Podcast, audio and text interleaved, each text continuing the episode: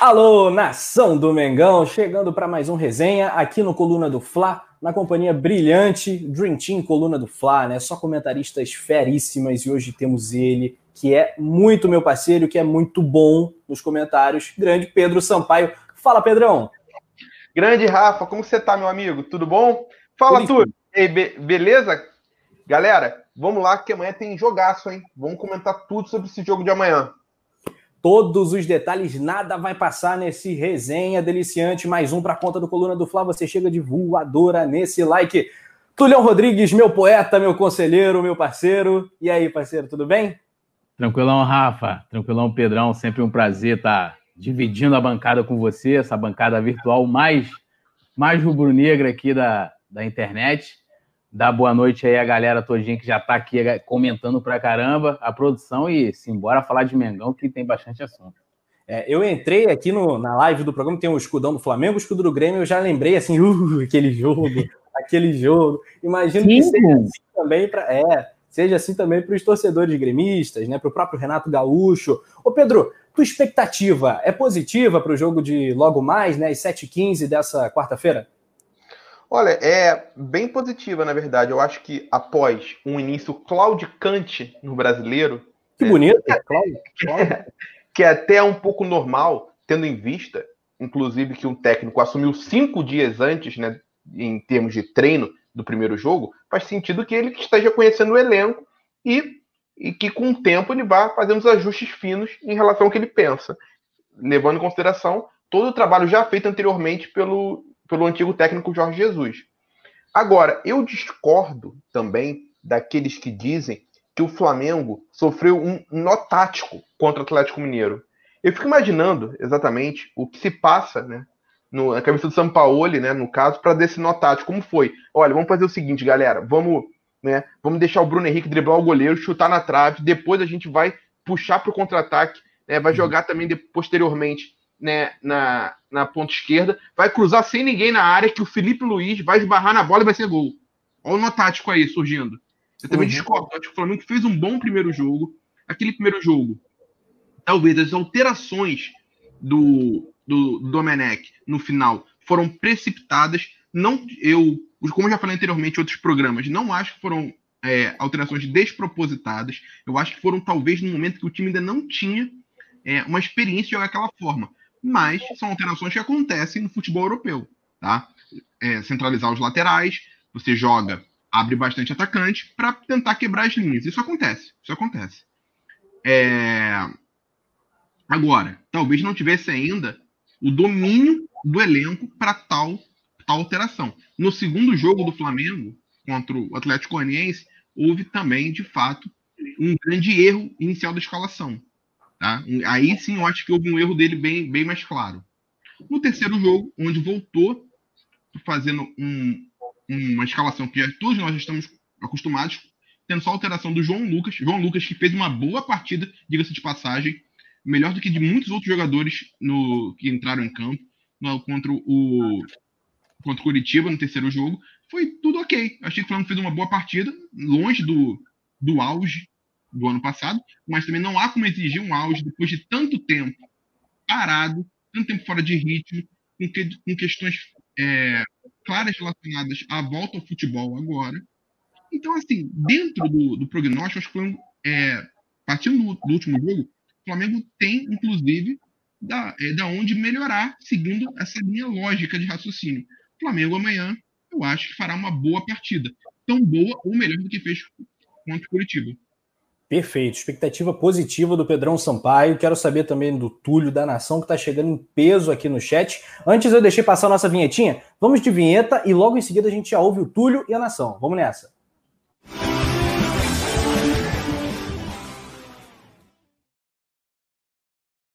Clássica, não podia faltar. Tulião Rodrigues, tuas considerações aí, tua expectativa para esse clássico. É um clássico nacional dos mais relevantes, né? Tem final de Campeonato Brasileiro de 82, tem semifinal de Libertadores, tem final de Copa do Brasil de 97, vários jogos interessantes, e Mercosul, Brasileirão, etc., goleadas. Flamengo e Grêmio, parceiro, sempre um jogo legal, né, cara? É, sempre um jogo, né, além da, das decisões que você colocou, vários jogos importantíssimos né, ao longo da história de Flamengo e Grêmio, já decidiram o Campeonato Brasileiro, é, é, Copa do Brasil. Né, 2009. 2009 também, esqueci. 2009 também, o jogo do Hexa foi contra o Grêmio, e então tem várias passagens importantes né, que envolve o Grêmio na nossa história, e a gente também na história deles, que eles já ganharam né, é, uma Copa do Brasil em cima do Flamengo, eu acho uma, uma derrota super injusta, eu lembro muito bem, época de Romário no Flamengo e tal. Mas, a, vamos dizer assim, as estatísticas recentes mostram que eles são nossos fregueses, né? Eliminamos eles Copa do Brasil, Libertadores ano passado, não precisa nem falar, brasileiro, ganhamos lá e aqui. E tem tudo para ser uma grande partida. E assim, o meu destaque inicial da gente falar assim, do pré-jogo. E eu acho que o, o, o Domi vai ter oportunidade de ter a equipe completa amanhã e a exceção do Diego Alves, né, que vai estar tá voltando né, da, da expulsão lá, daquele, daquele fatídico jogo contra o Atlético Goianiense, depois de cumprir suspensão contra o Curitiba, ele vai poder colocar é, a mesma equipe, né? Se ele não inventar. A gente espera que o João Lucas, e assim, até muitas pessoas não entenderam o que eu coloquei ontem sobre o João Lucas, em que eu falei que seria legal do, da gente ver o João Lucas mais vezes para que a gente tenha noção até que ponto a gente pode contar com ele. Por exemplo, amanhã é um jogo teoricamente grande, por mais que seja é, nas rodadas iniciais do Campeonato Brasileiro, mas é um jogo com, com um possível, vamos dizer assim, adversário direto pelo título, que é o, que é o Grêmio, apesar de que o Renato já declarou que, que vai utilizar as equipes reservas aí, na, né, depois de um determinado momento no campeonato para priorizar as Copas, né, mas o Grêmio, na teoria, é o rival direto do Flamengo. E aí eu falei que a gente não tem ninguém ali, vamos dizer assim, para lateral. Eu vejo muita gente falar do Mateuzinho, mas é, na minha avaliação o momento é do João Lucas. Entrou contra o Curitiba, não comprometeu. E amanhã vai ser um jogo grande, né? Em que ele vai ter uma oportunidade, e, e hoje parece que o, é, o Flamengo já desistiu do, do Guga, então já ficou meio que distante essa coisa do, do segundo lateral. Então, teoricamente, também falando, o João Lucas hoje, né, confirmando a, a chegada do Isla, vai ser o reserva imediato. Então, acho que ele precisa sim ser testado e amanhã é um jogo ideal para isso. E com essa possibilidade do J, do J, do JJ, o costume, do é. Domi é, repetir a equipe, é algo muito positivo, que vai dando entrosamento também, é, é sequência de jogos, isso é muito bom. É, principalmente para o início de campeonato, depois desse jogo aí, vamos dizer, promissor, de uma atuação bem promissora é, contra o Curitiba. Eu concordo muito com o que o Pedro falou sobre o jogo contra o Atlético. É brincadeira. Esses caras são brincadeira, mano. É, o Pedrão desenhou perfeitamente o nó tático, né? O pseudo nó tático é. do, do São Paulo, né? Aquela zaga, um queijo suíço, início, saída de jogo, negócio dramático. O Flamengo não aproveitou, sabe Deus como. É, mas a galera do chat aqui comentando bastante. Uh, toda a nação aqui na expectativa pelo jogo. O Thiago Silva faz excelente observação. Sem vinheta não dá. Pois é, sem vinheta na resenha, né? Tem que ter vinheta. Tivemos já a vinheta. O Gerson Vilarinho comenta: amanhã vai ser 2 a 0 para o Mengão. Olha, bom placar, hein? Mais para frente a gente vai dar palpite também, mas é um placar interessante. O Valdinei Magno comenta: boa noite. O Marcos Vinícius fala: temos que ir com tudo. O Antônio Marcelino da Silva. Amanhã vai ser 3x1 para o Mengão. Manda um salve para mim, para minha esposa Terezinha. Um salve direto para a galera de Dourados, no Mato Grosso do Sul. Fazia tempo que não aparecia ninguém no Mato Grosso do Sul. Aí um abraço para a galera no centro-oeste aí do Brasilzão. É, Edilson Barcelos comentando aqui também. O Guilherme faz uma observação, Pedro, queria te ouvir. Rival direto é o Atlético. Grêmio, mesmo que ganhe amanhã, ainda vai ser uma sombra. Será que o Renato ainda vai seguir com aquela tática de focar nas Copas e deixar o Campeonato Brasileiro meio de lado? Olha, eu em nome do campeonato, eu acho uma pena se ele seguir com essa tática mesmo que ele parece já ter adotado nessas primeiras rodadas, né? Uhum. Em algumas rodadas poupar o time todo. Eu acho que desvaloriza a principal competição, aquela que dá calendário para os clubes, que dá orçamento, previsão orçamentária. Então, assim, eu vejo com, é, com, maus olhos esse tipo de decisão. Tá? Isso não tem nada a ver diretamente com a disputa pelo título, tem com a valorização do campeonato. Em relação à disputa do título, eu acho que ele fica mais distante. Inclusive, ele também tira uma responsabilidade dele, do tipo, olha, eu não estou botando né, as, os 11 titulares todos os jogos aqui, então ele acaba tirando um pouco da cobrança dele e acaba jogando mais para as Copas. Bom, em relação a quem vai ser o, o principal candidato ao título, né, junto com o Flamengo, eu acho que ainda é muito prematuro a gente dizer. Se eu tivesse que apostar hoje, na terceira rodada, né, de 38 rodadas, na terceira rodada, se tivesse que apostar um, eu apostaria o Atlético, porque eu, eu acredito bastante no trabalho do Sampaoli. Não é o melhor elenco depois do Flamengo ainda. É um excelente elenco dentro dos parâmetros nacionais, nacional, nacionais, né? mas não é, na minha opinião, o melhor elenco pós o Flamengo.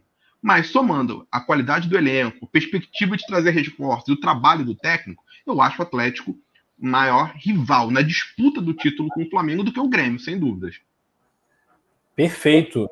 E quero ouvir o Túlio com relação a isso, quem é o maior rival do Flamengo, se é o Atlético, se o Grêmio tá aí, se ele vai chegar, brigar por título. O Grêmio que não ganha brasileiro desde 96, né? Desde 96. É, desde no, é, acho que nos pontos corridos o Grêmio nunca ganhou. Nunca, nunca ganhou, e o, os gaúchos, né, de uma forma geral, o Inter é. desde 70 e 79, nossa, é muito tempo sem ganhar.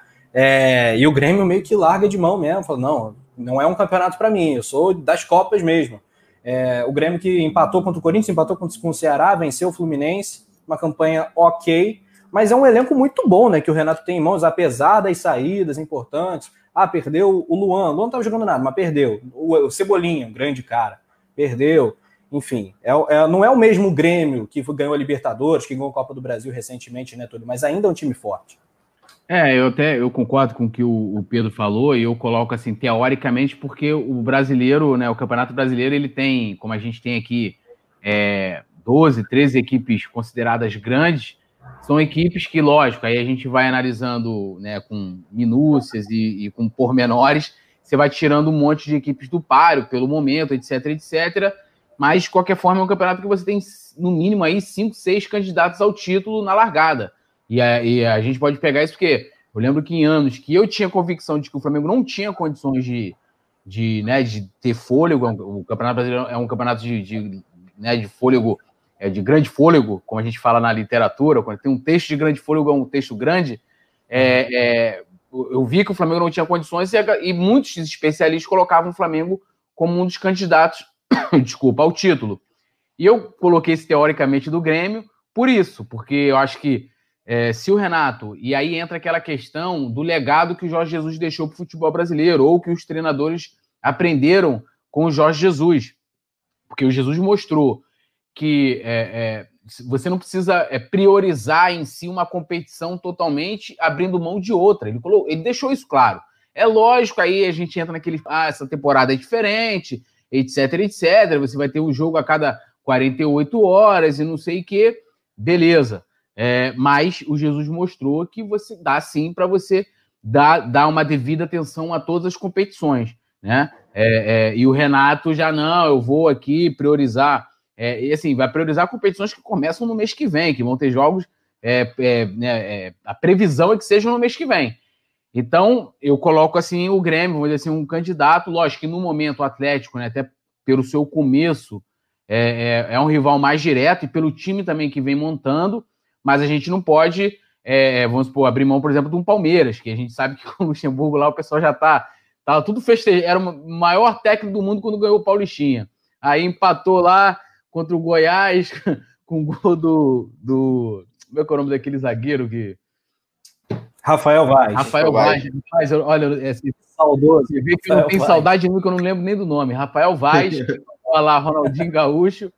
E aí já o mundo caiu, já tem que demitir o Vanderlei, né? Porque o pessoal tá vendo que, cara, assim, é, é, o futebol ele é muito dinâmico, né? Ele é muito dinâmico e, e, e, vai mudando. Então, assim, eu acho que hoje eu não quero desmerecer os técnicos antigos, mas acho que é, é a mesma coisa vale para o jornalismo esportivo. Você vê grandes profissionais que, que não se aproveitam da tecnologia que estão ficando para trás em detrimento de outros que se aproveitam. Eu posso dar um exemplo aqui, por exemplo, do Mauro César, que é um cara que, é, que vem da antiga, né, da escola antiga do jornalismo, mas se utiliza muito bem das redes sociais, ou seja, ele consegue trabalhar com a modernidade e eu acho que vale também para os técnicos. E o Luxemburgo está preso ao que ele fez nos anos 90, um pouco nos anos 2000, e não evoluiu. Né? Então, né, fica difícil. Mas é, é, é, concordo que se o Renato, sim, ele, ele tomar essa decisão de priorizar os outros campeonatos, o Grêmio não só não vai brigar pelo título, como corre, corre o risco até de não conseguir estar entre ali os times que vão conseguir uma vaga para a Libertadores, porque dificilmente eu vejo o Grêmio tanto campeão da Copa do Brasil, como campeão batendo campeão da Libertadores, na minha avaliação. Posso fazer uma pergunta polêmica para vocês e para a galera do chat, para a galera interagir? O, o, Renato Gaúcho é o melhor técnico brasileiro? Ele que. Ele, ele é de uma safra intermediária, né? Ele está com 57 uhum. anos, enfim, ele não está nem na geração Filipão tal, uh, o próprio Vanderlei, e nem tão jovem quanto o Diniz, Thiago Nunes. Uh, ele é o melhor? Não, ou... não. Não, assim, eu acho que o melhor ainda técnico brasileiro é o Tite, tá? Eu acho, no, na minha opinião, assim, é o Tite. E assim, é muito difícil, no atual cenário de técnicos brasileiros, você cravar, fora o Tite, que tem uma carreira mais consolidada, que tem já uma sequência de bons trabalhos, é, você, você falar qual é o melhor técnico fora o Tite da seleção, né? É, fora o técnico da seleção. Porque o que a gente tem muito mais são bons trabalhos de técnico do que realmente técnicos que construíram uma carreira baseada em bons trabalhos. Você vai ver, é diferente dos anos 90, por exemplo, início dos anos 2000, que você viu o Luxemburgo empilhando bons trabalhos. Desde o, desde o trabalho dele com o Santos, né, do título dele em 2005, já, já foi-se um tempo. Desde então, você não tem um técnico reivindicando com tanta ênfase isso de ser o melhor técnico do Brasil. De todos, o que mais se destacou, para mim, foi justamente o Tite com os trabalhos que ele fez no Corinthians. Não só o trabalho que levou o título mundial, mas principalmente, sobretudo, o Corinthians campeão de 2015, que era um Corinthians que jogava bem, tá? Jogava bem. Não dava espetáculo, não era circense, mas era um futebol que dominava o adversário em via de regra, se, é, se impunha dentro de campo, tá? Agora, fora isso, eu tenho dificuldade em falar o melhor técnico do Brasil. A gente tem, por exemplo, o trabalho do Thiago Nunes ano passado, se eu fizesse essa pergunta em, em dezembro, talvez eu falasse, olha, hoje quem vive melhor fase é o Thiago Nunes essa resposta que eu daria em dezembro eu já não posso dar hoje. Porque o trabalho do Thiago Nunes no Corinthians, para mim, não é bom. Aí você pode. Isso você pode falar em dois anos atrás. Quem era dois anos atrás? Eu poderia falar o Renato Gaúcho, o trabalho dele no Grêmio era muito bom.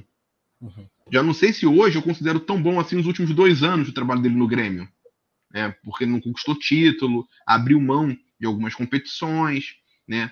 A gente viu como foi a semifinal da Libertadores, o domínio não é o placar, não, de 5 a 0 tá, gente? O placar às vezes acontece, tá? Foi mais do que o placar, assim, foi a completude dos dois jogos. No primeiro tempo, para mim, o melhor, melhor tempo dos quatro tempos da, da semifinal da Libertadores não foi no segundo jogo, foi o primeiro tempo do primeiro jogo do Flamengo lá, que pelo incrível que pareça saiu 0 a 0 O Flamengo poderia ter, feito bem mais. Então, assim, não é exatamente o, o placar em o agregado que eu, tô, que eu me refiro mas sim o como ele é, como o Flamengo dominou o time do Grêmio. Como, vi, como eu nunca tinha visto, eu nunca tinha visto em Libertadores, tá? Times dessa dimensão se confrontaram, um domínio tão grande de um time sobre o outro. Então, assim, no final das contas, é difícil cravar qual é o melhor técnico brasileiro. A gente acaba tendo técnicos com bons trabalhos, mas talvez não com uma sequência de bons trabalhos. Uhum, mas é interessante que você passou por um, lugar interessante que ele já chegou a ser o melhor técnico brasileiro e que existe uma rotatividade aí nesse posto, entre aspas. E a galera do chat também se divide. Tem gente aqui comentando sobre o Tite, o Júlio César. Uh, o Marcos Vinícius acha que para ele é, é, sim o melhor técnico brasileiro nos últimos cinco anos. E o Pedro falou um negócio que o Theo Benjamin teve aqui com a gente falou também. Eu perguntei para o Theo, qual foi o melhor jogo coletivo do Flamengo 2019? Ele falou, foi Flamengo e Grêmio, jogo da ida da Libertadores 1 a 1 é, E é uma impressão que eu também tinha. É, e eu acho que o Túlio também. Túlio, essa relação Flamengo e Renato é muito interessante. E responda a pergunta inicial também, se ele é o melhor técnico do Brasil atualmente. Eu vou concordar com o Pedro, é, discordando da questão do Tite, é, porque assim, é, o Tite fez grandes trabalhos, tá? E ele, acho que ele, é, isso foi uma convicção ali, é, depois de, foi eliminado na pré-Libertadores, né? E, e foi mantido no cargo depois de enorme pressão da torcida do Corinthians e conseguiu desenvolver um trabalho que veio com brasileiro, Libertadores, Mundial e tal, consolidou é, o trabalho do Tite no Corinthians e ele reinou durante muito tempo como o grande estrategista do futebol brasileiro. Mas é, e, e, foi alçado a seleção brasileira com, com muito louvor, mas eu é, como é que eu vou explicar isso? Eu não consigo mais ver o Tite com assim, eu não sei, eu não vou conseguir explicar o porquê é, eu acho que ele. É, sei lá, cara, eu, eu, acho que a seleção brasileira tem que levar os melhores jogadores, e ele criou uma certa, não vou dizer panela, mas uma certa preferência por alguns jogadores que eu acho que não, não dão certo. E aí, por exemplo, da última Copa, a gente já pode pegar vários jogadores super questionáveis é, que, que foram levados porque trabalharam com ele em determinado clube. Então, assim, não me faz sentido. O Renato, ele fez um grande trabalho no. Fez não, né? Continua fazendo, porque ainda permanece lá. É, um grande trabalho no Grêmio, sobrou aqui no Brasil. Mas aí eu pergunto assim: é, pô, qual a, a, filosofia do Renato Gaúcho? Você não tem. Ele pegou um time, ele chegou lá meio que para apagar um incêndio, conseguiu é, fazer com que a equipe jogasse, mas você não tem, olha, o esquema do Renato Gaúcho, ele joga assim. Como a gente tem uma análise, por exemplo, do trabalho do Jorge Jesus? Você não tem. E se você for pegar, e isso é assim, pega aí depois do Luxemburgo, o jeito que o Palmeiras jogava nos anos 90, o próprio Bragantino, que o Luxemburgo ganhou o estadual, depois ele pegou Palmeiras, Corinthians, a maneira como ele fazia com que aquelas equipes jogassem, e ele sempre foi considerado, sempre, cara, você pegar craques como Rivaldo, Djalminha, é, sei lá, Edilson, caras que jogavam muita bola, eles vão dizer que o Alex, o Alex Cabeção, que é, porra, o Alex não jogou bem no Flamengo, mas era um grande jogador, assim, uhum. um cara com uma visão de jogo enorme. Se perguntar para ele quem foi o, o, o, melhor treinador, ele vai dizer que foi o Luxemburgo, porque era um grande estrategista, não sei o quê, e você não tem isso em determinados técnicos, né? Tipo, de, de, de, de, de falar dessa. Assim, eu tenho lido bastante sobre essa questão tática, isso é culpa até do Theo, e, e, e, aí você vai vendo o abismo que há, tá? O abismo que há é, entre o que é feito na Europa. E aí eu não estou nem falando aqui só dos grandes, mas de técnicos até medianos com o que é feito no Brasil. Então, nem ser na Europa, né, Túlio? Pode ser até que na Argentina mesmo. Também. Tanto, tanto, que se você for pegar diversas, é, é, é, diversos técnicos em, em algumas equipes medianas na Europa também, tem técnicos argentinos, é, é, é, chilenos, de outros, de outros lugares aqui do, do, da, uhum. da, da, América do Sul. E você não tem técnico brasileiro, que já é uma coisa para falar assim, pô, não tem um técnico brasileiro que trabalha na Europa. Né? É, assim, eu, isso é mesmo, concordando totalmente com você, Túlio. E essa. Você vê que muitas vezes né, alegam que é problema do idioma, né? né? Falam muito do idioma e tudo mais. Porque como se todo técnico brasileiro já nascesse falando japonês e árabe, né? Já fosse naturalmente trabalhar no Japão e na, no Oriente Médio, justamente pela facilidade com a língua. Me parece que não é muito o caso. É, Até não é. Você aprende, né? Assim. Não é. O futebol que é praticado aqui, e, e aí isso é uma coisa que, que a gente fala daquele futebol resultadista, né? O cara tá ali. É, é diferente, por exemplo, hoje do Renato. O Renato hoje tem um status no Grêmio que ele não vai perder se o Grêmio tomar de 5 do Flamengo. Em nenhum momento ele ficou balançado lá. Se fosse, talvez, o contrário, Vamos supor que o Renato treinasse o Flamengo, né? Sem, lógico, ter feito o que ele fez no Grêmio, e ele tomasse de 5 a 0 numa semifinal de Libertadores. Teria, se não tivesse caído, é, cara, ia ser uma hecatombe no, no, no, Flamengo. Então, assim, é difícil hoje. Aí o, o, Jesus saiu, você vê que tem um deserto no futebol brasileiro, mas entre. Aí eu não vou nem colocar o Tite, porque o Tite treina a seleção. Mas entre os técnicos de clubes, o Renato, na minha avaliação, continua sendo o melhor por ter feito o último grande trabalho de destaque no Grêmio, né? E eu não consigo, tipo, o Thiago Nunes, ele foi bem no Atlético, mas no Corinthians, não, assim, cara, é um, é um futebol hum. sofrível, ele não consegue desenvolver um futebol. Você pega o próprio Diniz, que é, muitas pessoas elogiam, o Diniz, os times dele só ganham quando ele sai do time ele sai e o sucessor dele consegue desenvolver o trabalho que ele iniciou. Então, assim, é, um, é deserto, cara, assim. E, e, e os técnicos brasileiros não conseguiram aproveitamento nenhum com a passagem uhum. de Jesus aqui, infelizmente. E eu não estou falando isso por ser rubro-negro, não. Eu acho que se deve se aproveitar o que foi feito no Grêmio com o Renato, e, e isso é bom para o futebol brasileiro num todo. Muito bom, muito bom. Vamos, vamos voltar então para o jogo, né? O Renato é o técnico mais longevo aí no, no futebol brasileiro, nos grandes times, né? Ele está desde 2016 herdando o trabalho do Roger. E o curioso do Renato, né? Antes da gente mergulhar a fundo no jogo, passar a escalação e tal, é, é exatamente isso, porque antes do Grêmio, todo mundo se lembra que o Renato caiu com o Vasco, foi rebaixado. Ele teve vários trabalhos é, antes no Fluminense. Trabalho fraco. Atlético Paranaense, enfim, vários times que ele treinou. Ele treinou muitos times antes do Grêmio, mas foi no Grêmio pegando esse trabalho do Roger, pegando um elenco interessante. O Grêmio acertou em muitas contratações. Pô, o Grêmio descobriu o Kahneman e, pô, o Jeromel explodiu de um jeito, ele montou uma dupla de zaga.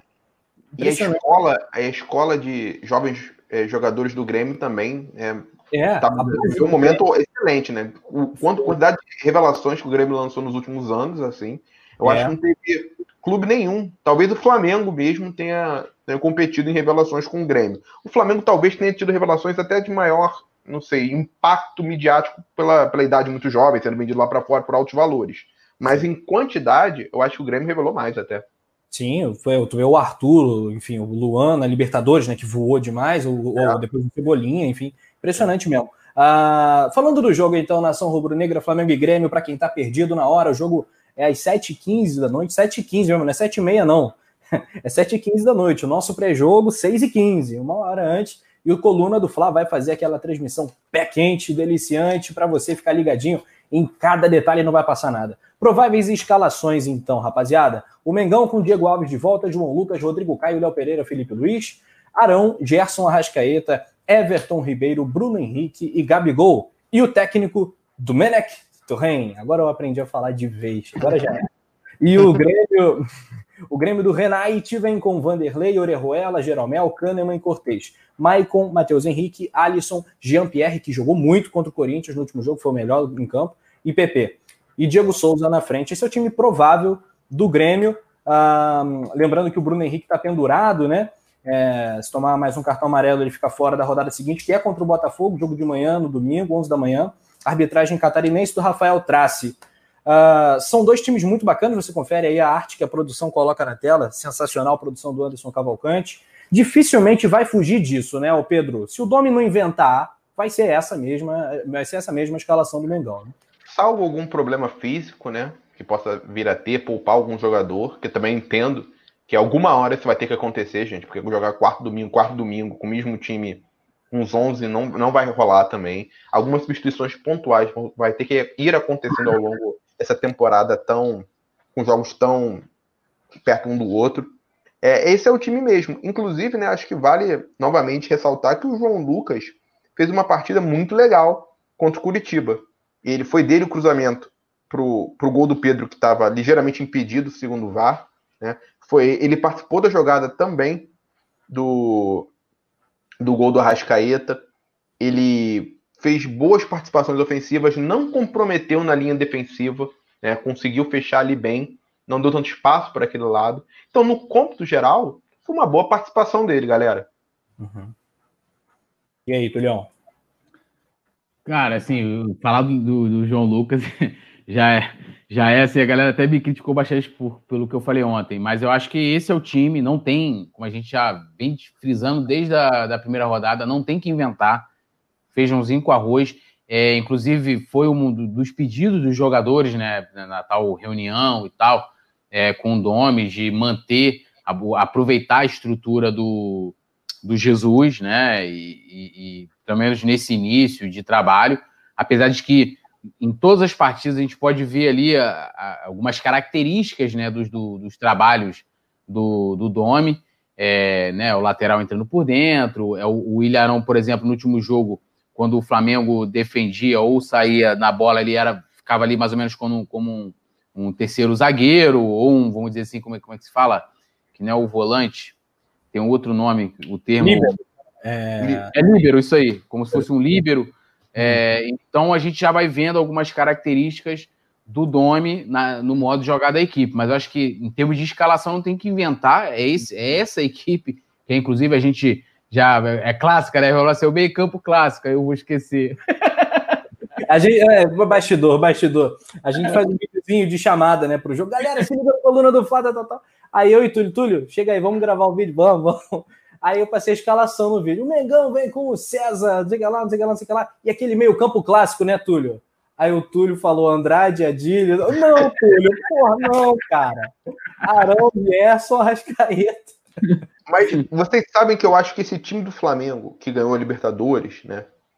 Vai ser um time que vai ser, talvez não na mesma proporção que decoraram o time de 81. Né? Mas vai ser algo nesse, nesse nível, próximo disso. As pessoas daqui 10, 15 anos vão falar de Có. Até porque esse time jogou até mais vezes juntos que o de 81. Né? Então, assim, foi uma, foi uma escalação repetida que todo mundo sabia. Há quanto tempo no futebol brasileiro tem uma escalação tão é, tão memorizável de, de um time. Não digo nem do Flamengo, não. De, de um todo. Mesmo quando vão falar, por exemplo, sei lá, Cruzeiro 2003. Aí eu falar, não, nesse ponto entrava um jogador e saía outro, variava. Aqui no Flamengo, não. A escalação é aquela que você já sabe.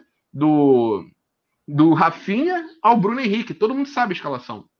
Então, eu acho que isso vai ser uma coisa que vai marcar, principalmente para as novas gerações. A gente vai entender isso melhor com o passar do tempo. Talvez a gente ainda esteja muito próximo ainda do fato para a gente entender a grandiosidade que foi. Mas com distanciamento, é, eu acho que vai ser a segunda escalação mais lembrada da história do Flamengo. É, eu, eu também. Eu, desculpa, não, eu estava até pensando nisso, é, acho que foi ontem ou hoje, de que a gente só vai ter a dimensão, o tamanho do feito que esses caras fizeram, porque assim, é, é, é a, a, essa conquista foi meio que uma. Tirou um, uma tonelada, né? Porque a gente, caramba, a gente teve três eliminações seguidas na, na, na, na fase de grupos da Libertadores. Então, assim, era uma, um trauma. E a gente estava, porra, 38 anos esperando aquele título. Foi meio que uma catarse, né? Uhum. Tipo, esse título, nenhum outro título que o Flamengo ganhar da Libertadores vai ser igual ao, de 2019. Então, uhum. É, eu tava pensando nisso por causa da situação do Rafinha, né? Que a gente fica esse questionamento de, de ah, o cara é ídolo ou não é, não sei o quê, de que só lá na frente a gente vai ter dimensão do que foi 2019. Eu tenho plena convicção disso, mesmo que a gente consiga essa hegemonia no, no futebol brasileiro e sul-americano. É, o, o, o, time de 81, gente, o time de 81, ele era é, melhor, tá? Era melhor, inclusive melhor que o Liverpool que enfrentou na final. O placar da final foi o placar da diferença dos clubes mesmo. Era, era, um, era, uma, era um esquadrão, era uma seleção de alto nível, não uma seleção qualquer, uma seleção de altíssimo nível no jogo de 81. Não estou comparando os times, tá, galera? Mas talvez, talvez, tá? Eu não posso precisar, porque eu não estava vivo na época, mas talvez pela importância que se dá a Libertadores de hoje, tá? Não a importância que se dava a Libertadores da década de 70 e 80, este título tenha sido até mais comemorado pela questão do Flamengo estar tanto tempo devendo nessa competição. E, pela, e pelo tamanho que a competição tomou no imaginário coletivo da torcida. Então, assim, foi o que o Túlio falou, corroborando com o Túlio. Talvez, mesmo que o Flamengo enfilere 3, 4 nos próximos 10 anos, Libertadores, dificilmente vai ter uma tão comemorada como essa. Vai ser mais ou menos como a chamada La Décima do Real Madrid, né? E tava todo mundo esperando décimo, ganhar o décimo, décimo, décimo título e foi aquela comoção. Pois é, cara. É, é, olha, eu entendo o que vocês estão falando, mas a Libertadores é uma competição tão louca, né, gente? Vai que a gente uhum. pega um adversário, um rival direto, Flamengo e Corinthians numa final de Libertadores, um dia Flamengo e Grêmio, Flamengo e, Flamengo e Boca Juniors, sabe? Tem tanta coisa que pode acontecer, legal, emocionante, mas eu entendo esse peso dos 38 anos, assim, hum. a glória é eterna mesmo, não tem jeito. Não, até porque, assim, vamos, vamos lá, vamos botar. O River Plate, pô, é, é, um time grande, ganhou a Libertadores anterior em cima do Boca, então lógico que seria especial pra caramba, né? Por, toda, é, por tudo que representa o Boca Juniors, mas a gente já teve meio que esse, esse gostinho, né? Uhum. Olha, cada conquista de Libertadores é uma história mágica, né? A se contar, mas essa de 19 é especial mesmo. Galera do chat, aqui eu tô devendo alguns salves e, lamentavelmente, eu perdi alguns que o chat vai passando muito rápido. Mas o Carlos Alberto Vidal Souza pediu um alô especial para ele, para a galera que tá acompanhando. Uh, o Erasmo Gonçalves, um salve para a galera de Barretos, elogiando aqui as narrações, que sempre curte o canal. Grande abraço para você. A Kelly, coluna do Fla, botou coluna do Fla no nome, cara. Olha, olha a moral do coluna do Fla com a Kelly. Um beijão para você, tamo junto. E olha, bora subir esse like aí também, Nação Rubro Negra, mandando aquela energia positiva. Pedro, Pedro tá aqui faz bastante tempo, ele já sabe a nossa tradição. A cada mil likes, o que, que acontece, Pedro? É, a gente bate palma. Não, é gol do Gabigol, Pedro. A gente é treinou mal. Tô, tô, brincando. Não, porque a gente tinha uma tradição né, histórica que sempre que é, virava um membro ao longo da live, a gente batia a palma, né? Ah, ah só que é um tempo que a gente não bate palma. Né? Tô com saudade dessa essa tradição da gente voltar a bater palma. É uma boa, é uma boa. Cada, se pintar novo membro no Clube Coluna do Fla, que tem aqui o link na descrição, a gente bate uma salva de palmas aí pra galera. É, teve superchat também antes da live começar, do Juan Lima, sem mensagem, mas esse apoio aí também, que é muito bacana. Muito obrigado aí para todo mundo que está compartilhando aí, engajado aqui no Coluna do Fla, comprando o nosso barulho. O grande Vicente Flá tá zoando o Pedro aqui, dos mil likes, mas é isso. Ele mas o Vicente Flá, ele pode, me, ele pode me zoar, porque ele é mais antigo que o próprio canal. Antes não. do canal existir, já tinha o Vicente Flá aqui. O, tá? quando, aqui era tudo mato e já tinha o Vicente Flá comentando. Quando tudo aqui era Bom, é, é isso, a galera aqui de todos os cantos, estou vendo Manaus, estou vendo Rio, galera Duque de Caxias, Dutra, Astolfo Dutra em Minas Gerais também. É, um salve para o Jackson de Nikit, sempre fera ligadinho no coluna do Fla. Bom, essa questão, Flamengo e Renato Gaúcho sempre dá o que falar. Você acha tudo que ele. Oi? Mandar um salve especial aqui, ó. Beto Limas, que é, foi a galera mais do início, né? O Jackson Nikit, você já falou, o Marcão também. E o Vicente Flá colocou, né? É, já aprendeu a imitar o Pet? Ainda não. Amanhã tem pet, amanhã tem pet convite no coluna. É, então é isso, esse encontro Flamengo e Renato Gaúcho sempre especial para os dois lados, né? Porque o Renato Gaúcho ele ainda nutre, ele pode negar eternamente, mas ele tem o sonho de treinar o Flamengo, sim. Né? O Flamengo já teve o sonho de ter o Renato Gaúcho, o Renato Gaúcho esnobou. Essa que é a verdade. Essa que é a verdade. Agora chegou o momento inverso, né? O Flamengo deu uma invertida e os 5 a 0 O destino foi muito cruel com o Renato Gaúcho nesse, nessa relação Flamengo-Renato, né? Porque ele é muito Flamengo. Todo mundo se lembra, na época que ele é era jogador do Botafogo, ele comemorou a vitória do Flamengo sobre o Botafogo, disse: não, sou rubro-negro também.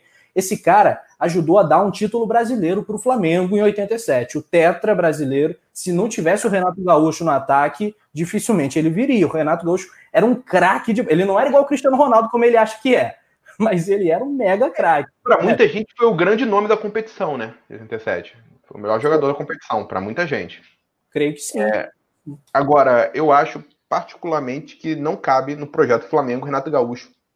A não ser que tenha alguma mudança radical na carreira dele, né, que ele desenvolva grandes trabalhos no futuro próximo, em sequência, mostre que estudou né, as melhores formas táticas é, vindas lá, do, táticas cosmopolitas de todos os cantos do planeta Terra, que ele tem desenvolvido realmente é, um método de jogo né, com variações, que a gente saiba dizer, olha, aqui tem o dedo do Renato Gaúcho nesse ponto, naquele e tudo mais. Nos próximos anos eu não acredito nele no Flamengo, não. Acho que é, esse barco já zarpou. E aí, o Renato, o Renato, Renato é um cara que não gosta de estudar, né? É.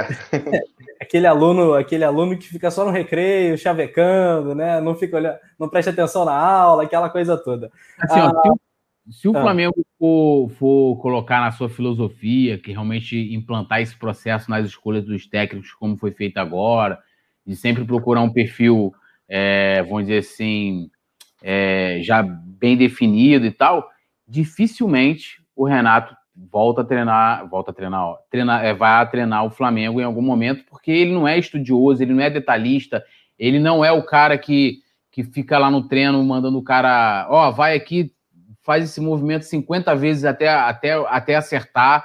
Ele não tem, não tem esse perfil, ele demonstrou isso, né? A CBF pediu, um, obrigou os técnicos brasileiros a fazer uma espécie de uma reciclagem, alguma coisa assim, e ele, ele veio para o Rio, foi para a Praia de Ipanema, não sei o quê, ah, eu foi logo quando ele ganhou Libertadores, né? Ah, eu, pô, tô aqui de férias, não sei o que, tirando uma chinfra. Que beleza, acho legal esse lance da, né, do, da fanfarronice, mas ele tinha que cumprir uma, né, uma eu, questão. Eu, eu não acho muito legal, não, sabe, Túlio? Eu acho um desfavor, na verdade, ao futebol brasileiro, sabe? Eu acho que a gente acaba né, comprando, não a gente, claro, a gente aqui não, mas muita, muita parte da torcida acaba comprando esse discurso que o futebol não mudou, que futebol é isso mesmo, que futebol é aquele vamos, vamos na beira do campo, sabe? Que futebol é aquele 4-4-2, você posiciona bem os jogadores ali, tática não importa tanto, o importante é, é o individual, a técnica do jogador brasileiro, aquele, aquela, aquilo que é diferente no jogador brasileiro. Então, assim, eu acho que talvez o que mais atrasou o nosso futebol é justamente essa visão de que a gente não precisa estudar para evoluir e seguir as tendências, ou então ditar as tendências no futebol mundial. Aí batem naquela tecla. A gente nunca precisou de técnico estrangeiro para ser pentacampeão do mundo.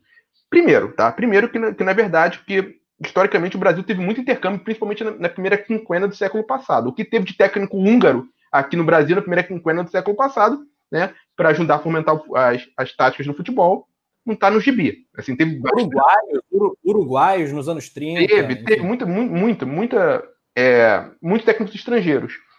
E, né, segundo que o Brasil é pentacampeão. Sim, desde quando? Vamos lá, desde 2002. A gente falando de 18 anos. O que aconteceu em 18 anos de futebol? Aconteceu muita coisa em 18 anos de futebol.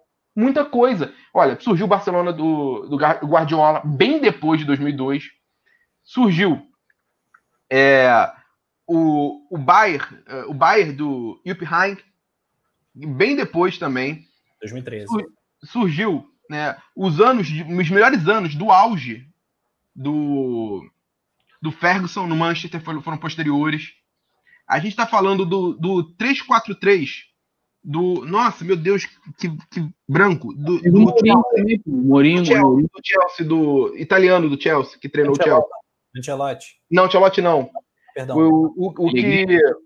Como, ah. desculpa, Túlio? Pellegrini? Não, não, não, Pellegrini é, é, é, Não, é, o Pellegrini treinou o City. E, é, não, italiano, que, que, ganhou, que ganhou com o Chelsea no primeiro ano do Guardiola. O no Ponte. City. Enfim, que fez o 3-4-3, que jogou o Kanté como quase um jogador híbrido, híbrido ali no meio. Meu Deus, enfim. É, olha a quantidade de coisas diferentes que aconteceram no futebol nesse período, gente. Muita coisa aconteceu.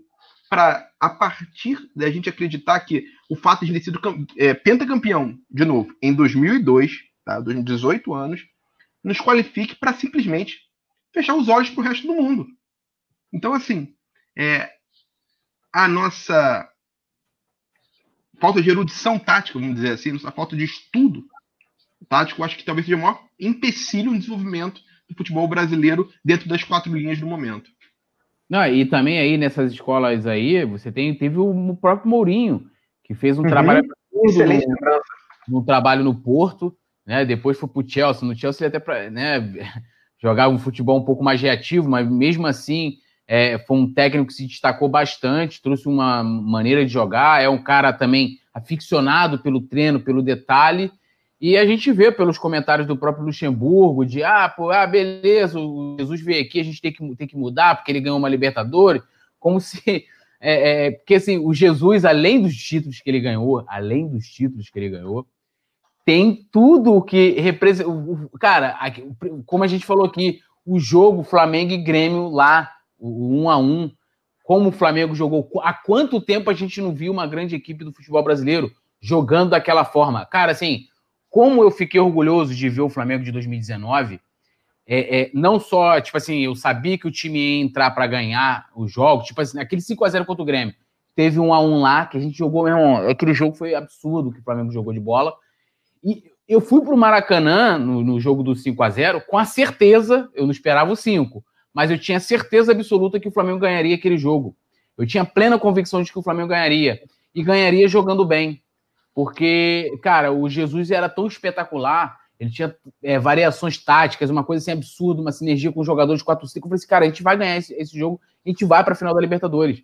Uhum. É, é, diferente você pegar as grandes. As, igual eu falei, qual, é, qual era a filosofia do Grêmio do Renato, do São Paulo do, do Murici, o Cuca no Palmeiras, o Scolari, entendeu? É o futebol que sempre foi jogado no Brasil. O Palmeiras, acho que foi em 2018, se eu não me engano. É, cara, pega quantos placares. O Palmeiras que ganhou foi, 2018, foi de 2018, foi o Palmeiras. O Flamengo ficou líder, isso mesmo. Foi, foi, foi. foi quantas vezes o Palmeiras ganhou um jogo de 1 a 0 e compara com o Flamengo de 2019? É, Porque o quê? Faz 1 a 0 você recua ali, fecha a casinha e fala, irmão, é isso aqui, acabou. O então, kick assim, and rush, né? O kick and rush. É. Ô, Pedrão, Pedrão, o técnico que você estava falando do Chelsea é o Conte? É o Antônio Conte, isso que eu ia falar. É o Antônio Conte. Até o Renan tinha falado que era o de Mateus, mas não, é o Antônio Conte. Que, que, que, instaurou o 3-4-3, né? Que foi até parecido com a, com a tática que o, o, o, o Domenic quis botar no, no Flamengo contra o Atlético Goianiense. Pois é, pois é. Sim, Rafa, e aí, só para complementar, talvez o único técnico que teve destaque de dois, brasileiro de 2002 para cá tenha sido o próprio Vanderlei Luxemburgo, que foi trabalhar no, lá no, nos Galácticos do Real Madrid e saiu porque te, né, os jogadores botaram ele para correr. Até o Figo comentou um, um do Rivaldo, né? Porra, e, e, o cara tinha um puto, o Rivaldo, pô, professor, meu melhor técnico, não sei o quê. Aí o Figo botou meu pior é, é, técnico, alguma coisa nesse sentido de que, então, assim, o destaque que a gente teve no futebol mundial de técnico nos últimos anos. Aliás, teve o, o Scolari, né? Na seleção portuguesa, né? Ele fez um bom trabalho em sessão portuguesa, assim, fez um. É, é, é talvez até... que depois ele foi pro Chelsea também foi corrido de lá. E, então vamos botar um trabalho que a gente teve foi do técnico justamente que ganhou a Copa, a Copa com a gente em 2002 e que hoje é considerado hiper ultrapassado por, é, pelos próprios brasileiros, né? Pois é, cara, ótima observação. Vou voltar aqui para o nosso chat, porque a galera não para de comentar. Ah, o Erasmo Gonçalves, Rafa manda um salve para mim, aqui em Barreto, São Paulo, sempre curto o canal. Ah, já mandei esse salve aqui que eu tinha separado. O Marcão comenta: Luxemburgo veio com um tal de caixa de areia no Real Madrid. Na época já era ultrapassada essa metodologia. É, o Brian Nijaine, Pedro Sampaio, comentando aqui, elogiando o nosso grande Pedrão. Uh, Vicente Flá falando o placar favorito ano passado era 3 a 1 É verdade, o Flamengo ganhou muito de 3 a 1 no passado, Atlético Mineiro, Inter, enfim, vários jogos por 3 a 1 é, A Kelly quer saber sobre o jogo de amanhã, a gente vai falar é, bastante, estamos falando né, bastante. O Kennedy Anderson pergunta o horário, 19 e 15, né, 7 e 15 da noite. Pablo Rodrigues falando que o Grêmio vai entrar com sangue nos olhos contra o Flamengo. Olha, já deu para perceber que você é tricolor, mas é o seguinte: todo adversário do Flamengo, em todo pré-jogo, aparece um torcedor do rival do Flamengo aqui no chat do Coluna do Fla, falando a mesma coisa. Falando a mesma coisa. O cara chega aqui no Coluna do Fla, amanhã nós vamos entrar dando sangue. Isso já é normal, né, para o rubro-negro, porque todo adversário do Flamengo joga com aquele algo a mais, né, aquela pilha a mais, né, Túlio, quando é contra o Flamengo, porque o atual campeão brasileiro da América é o time a ser batido. É o time a ser batido. Isso já era assim, sempre foi assim porque o Flamengo é o time mais amado e também deve ser o mais odiado, né? Mas o nome disso é, é, é recalque, né, Túlio? Com certeza, eles vão ficar esperando, assim, é, é como o 7x1 da, da, da, Alemanha no Brasil foi o 5x0 contra o Grêmio. Dificilmente, vamos botar, pô, quando que vamos ter uma outra semifinal de Libertadores entre Flamengo e Grêmio, em que o Grêmio teria, né, possa ter uma, uma oportunidade de devolver aquele, não só o placar, mas o futebol. Vai pegar o futebol nos dois jogos, uma distância enorme. Então é tipo o 7 a 1 do, da Alemanha no Brasil. Dificilmente o Brasil vai ter aí uma oportunidade, ainda mais numa competição que é de 4 em 4 anos, para voltar a devolver o placar histórico. Vou completar corroborando com o que o Túlio disse. O Brasil só vai dar a, o troco na Alemanha o dia que tiver uma semifinal Brasil e Alemanha na Alemanha e o Brasil ganha de 7 a 1 é. é. Não, não vale o mesmo para Libertadores, né? Vale o mesmo para Libertadores. Só vai ter o troco do Grêmio se algum dia o Grêmio jogar contra o Flamengo lá no, no, no Olímpico, né? Arena do Grêmio e ganhar de 5 a 0 do Flamengo lá numa semifinal de Libertadores. Cara, é isso muito difícil. As duas coisas acontecerem. É, é, o tipo da coisa que, que assim o Renato vai, vai acompanhar o Renato Gaúcho pro resto da carreira dele, né? Não tem como não tem como esquecer esse tipo de episódio. Aquela, aquela, aquele frame que tem ele assim, ele olhando, assim, meio que, tipo, não sei o que, que eu faço. 5x0 tipo, não Sabe um negócio que eu tava reparando? Ele, ele tava ligado, a partir do terceiro gol, ele falou assim: olha, agora todo, toda e qualquer reação minha vai ser meme, vai rodar o país e tal, tal, tal. Ele tentou evitar, mas assim, quando saiu o quinto, ele fez aquela cara de espanto, assim, ele meio que se desconectou da terra, sabe? Eu não sei o que aconteceu com a mente ele, dele. Ele saiu sexto por muito pouco, né? Assim, e o sétimo foi oitavo, né? É, é, não foi acaso, assim, não foi uma coisa que. Nossa. Não, porque você vê, né? Principalmente nessas semanas que eu tenho sido em jogos do Flamengo com o Grêmio, dizendo, não, o Flamengo ganhou na bola parada, né? Como se tivesse sido um acaso, né? Por falhas defensivas do Grêmio. Não, o Flamengo poderia ter ganho, gente, no placar agregado de muito mais. Até, eu até acho né, que seria melhor né, para o Grêmio, como um todo, como instituição, falar: olha, perdemos, é, o Flamengo foi amplamente superior, mas nossa, nossa instituição é grandiosa, nós podemos, num outro jogo, dar o troco e é isso aí, vida que segue. Não fica tanto batendo nessa tecla, sabe? Tentar explicar muito. Deixar passar, né? Porque toda hora que fala mexe muito, piora.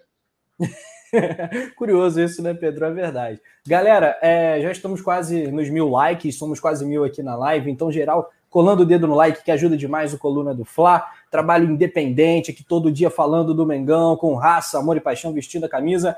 E olha, é, outro destaque interessante é mais a título de informação mesmo, é a questão da lateral direita do Flamengo, né, Túlio? Porque é, a gente ontem estava pensando que o Flamengo poderia sim trazer dois laterais, não só o Isla, mas também o Guga do Atlético Mineiro.